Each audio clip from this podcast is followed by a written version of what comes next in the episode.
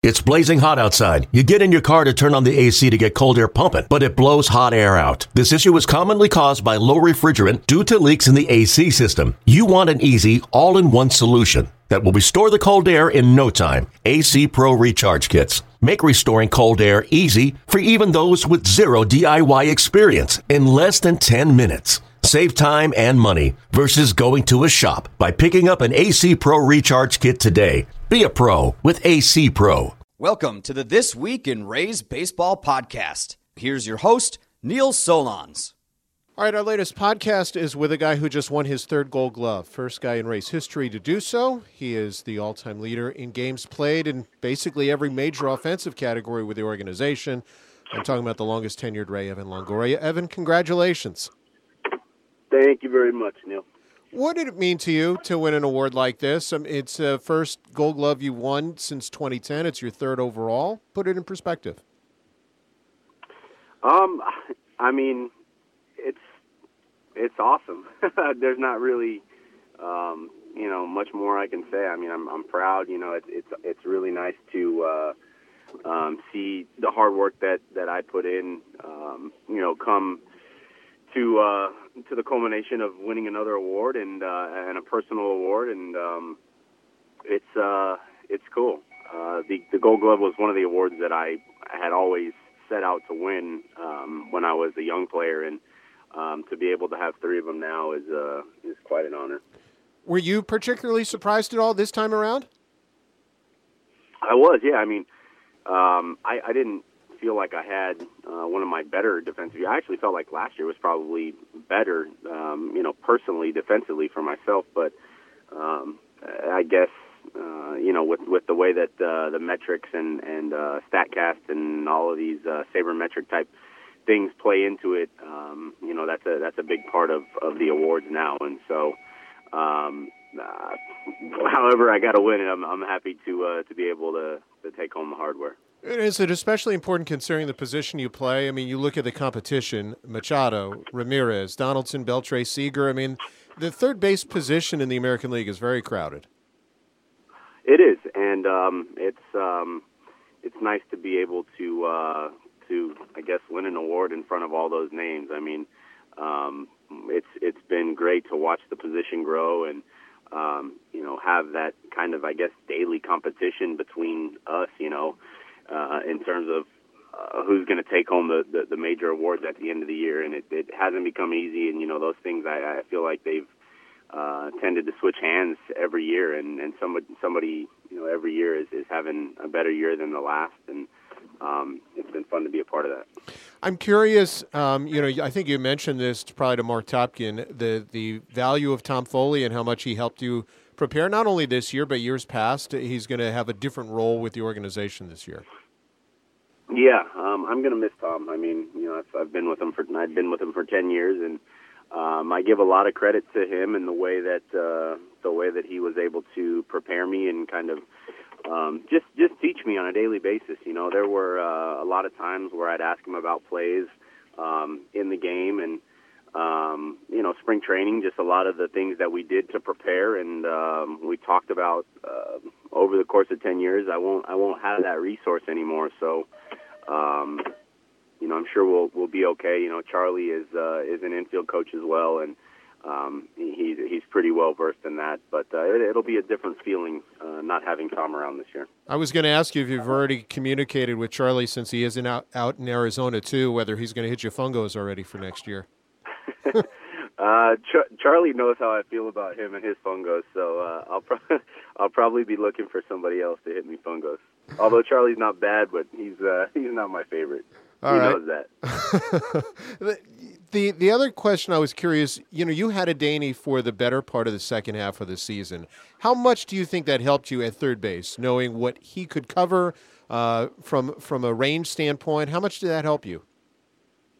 Yeah, I mean, you know, playing playing with the same guy next to you day in and day out is definitely a help. You know, you know when. Uh, when you got to attack balls to your left and, and uh, when the guy is, is going to be there and be able to make the play. So, I mean, he, he had uh, some of the best range of any shortstop that I've played with, and um, he made a lot of special plays. So uh, it definitely makes uh, my job easier when, you know, you got a guy like that to your left.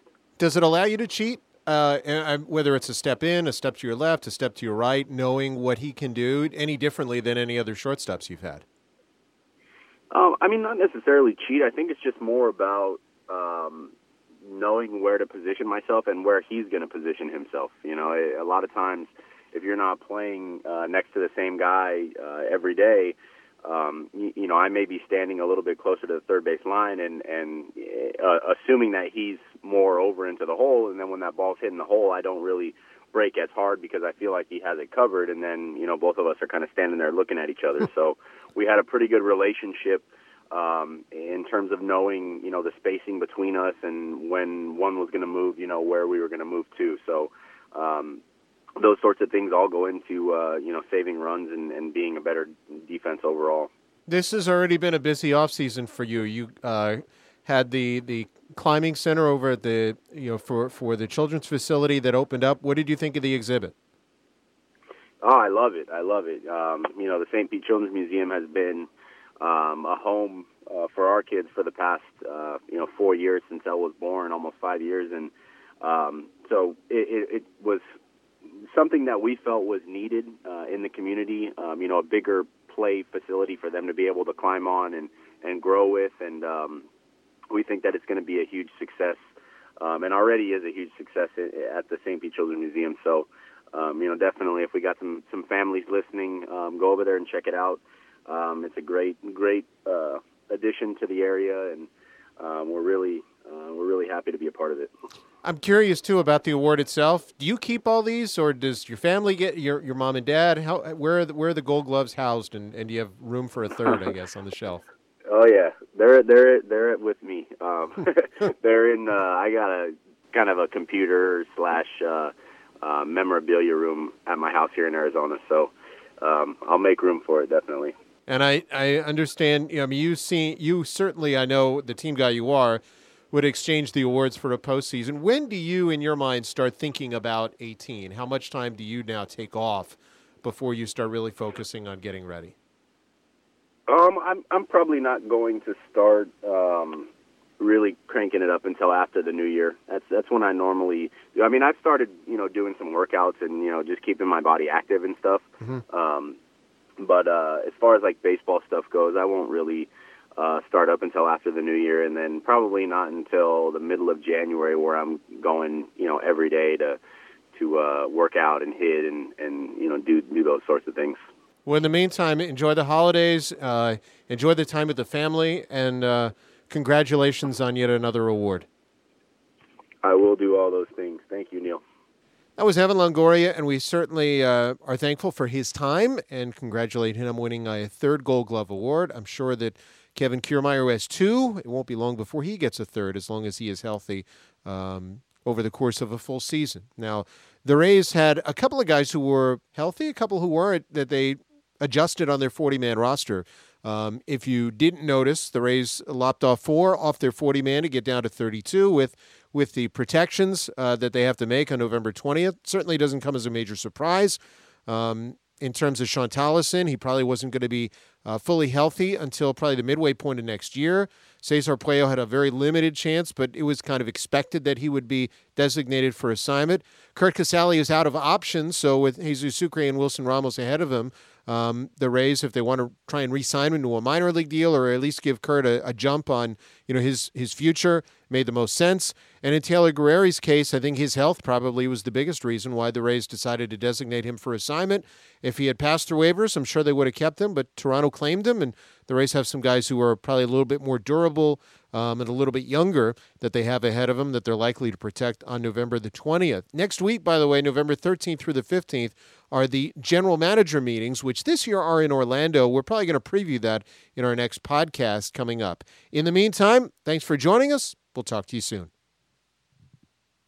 Hey, Rob Bradford here. You guys know I'm always up for a good M V P story, and one of the best stories is Wasabi Technology. Wasabi is the world's hottest cloud storage company, and it's become the go-to provider for professional and collegiate sports teams, including twenty Major League Baseball teams like the Red Sox and N H L teams like the Bruins and Vancouver Canucks. Even the Liverpool Football Club is getting in on the Wasabi action. So why is Wasabi the M V P? Well, Wasabi was purpose-built to free businesses from skyrocketing storage costs and unpredictable transaction fees that the Amazons of the world are charging. In fact, Wasabi is up to eighty percent less than those hyperscalers and doesn't charge a cent for businesses to access their data. From Wasabi's A I-enabled intelligent media storage, Wasabi Air, to the industry's only cloud storage service with triple protection against cyber criminals, data deletion, and ransomware, Wasabi's taking the lead in driving innovation in data storage and helping sports teams